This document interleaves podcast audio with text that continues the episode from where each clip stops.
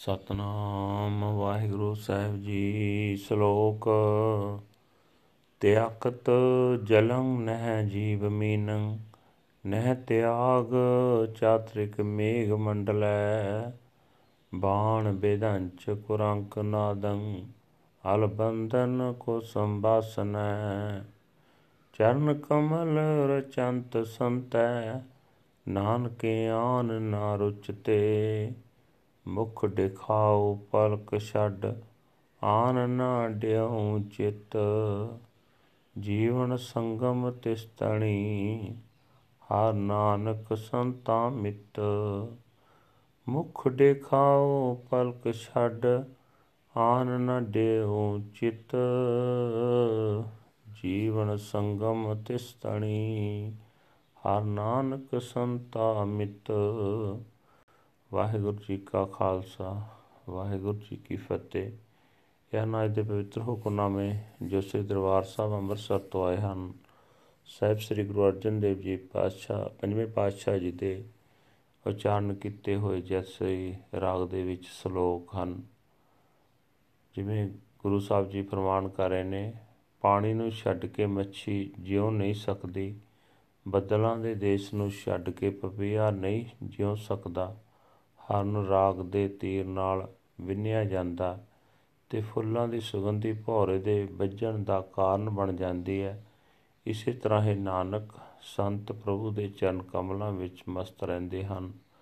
ਪ੍ਰਭੂ ਚਰਨਾਂ ਤੋਂ ਬਿਨਾ ਉਹਨਾਂ ਨੂੰ ਹੋਰ ਕੋਈ ਨਹੀਂ ਪਾਉਂਦਾ ਜੇ ਇੱਕ ਪਲਕ ਮਾਤਰ ਹੀ ਮੈਂ ਤੇਰਾ ਮੁਖ ਵੇਖ ਲਵਾਂ, ਤਾਂ ਮੈਨੂੰ, ਤੈਨੂੰ ਛੱਡ ਕੇ ਮੈਂ ਕਿਸੇ ਹੋਰ ਪਾਸੇ ਚਿੱਤ ਦੀ ਪ੍ਰੀਤ ਨਾ ਜੋੜਾਂ।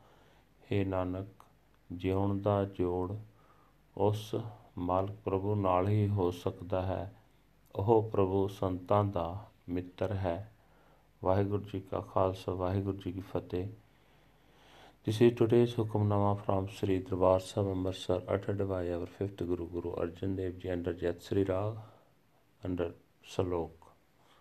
Guru Sahib Ji say that leaving the water the fish cannot live The sparrow hawk cannot live without the raindrops from the clouds. The deer is enticed by the sound of the hunter's bell and shot through with the arrow.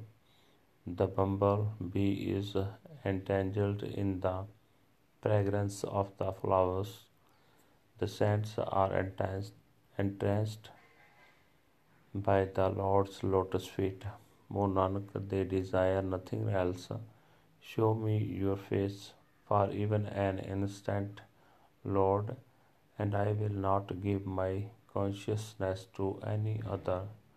My life is with the Lord Master, O Nanak, the friend of the saints' body. How can the fish live without water? Without the raindrops, how can the sparrowhawk be satisfied? The deer entranced by the sound of the hunter's bell runs straight to him. The bumblebee is greedy for the flower's fragrance. Finding it, he traps himself in it. Just so the humble saints love the Lord beholding the blessed vision of his darshan, they are satisfied and satiated. Waheguru ji ਕਾ ਖਾਲਸਾ ਵਾਹਿਗੁਰੂ ਜੀ ਕੀ ਫਤਿਹ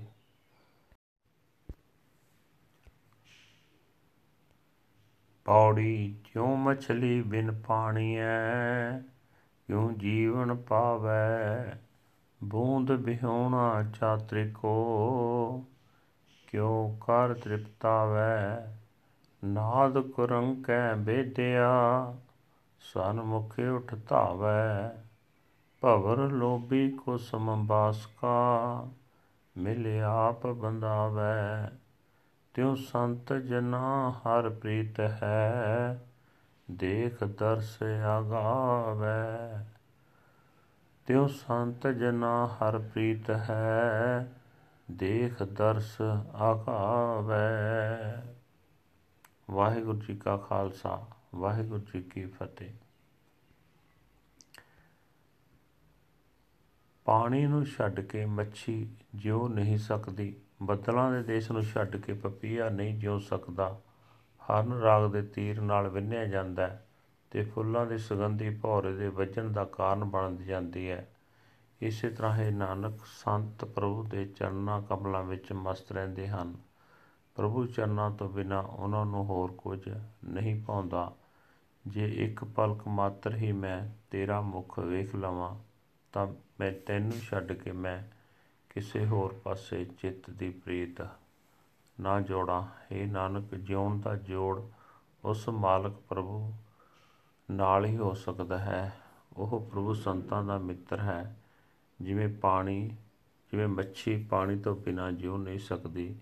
ਜਿਵੇਂ ਮੀਂਹ ਦੀ ਕਣੀ ਤੋਂ ਬਿਨਾਂ ਪਪੀਹਾ ਰੱਜ ਨਹੀਂ ਸਕਦਾ, ਜਿਵੇਂ ਕੰਡੇ ਹਿੜੇ ਦੀ ਆਵਾਜ਼ ਹਰਨ ਨੂੰ ਮੋਹ ਲੈਂਦੀ ਹੈ, ਉਹ ਉਧਰ ਨੂੰ ਹੀ ਉੱਠ ਦੌੜਦਾ ਹੈ। ਜਿਵੇਂ ਭੌਰਾ ਫੁੱਲਾਂ ਦੀ ਸੁਗੰਧੀ ਦਾ ਆਸ਼ਿਕ ਹੁੰਦਾ ਹੈ, ਫੁੱਲ ਨਾਲ ਮਿਲ ਕੇ ਆਪਣੇ ਆਪ ਨੂੰ ਫਸਾ ਲੈਂਦਾ ਹੈ, ਤਿਵੇਂ ਸੰਤਾਂ ਨੂੰ ਪ੍ਰਭੂ ਨਾਲ ਪ੍ਰੇਮ ਹੁੰਦਾ ਹੈ, ਪ੍ਰਭੂ ਦਾ ਦੀਦਾਰ ਕਰਕੇ ਉਹ ਰੱਜ ਜਾਂਦੇ ਹਨ। ਵਾਹਿਗੁਰੂ ਜੀ ਕਾ ਖਾਲਸਾ। ਵਾਹਿਗੁਰੂ ਜੀ ਕੀ ਫਤਿਹ।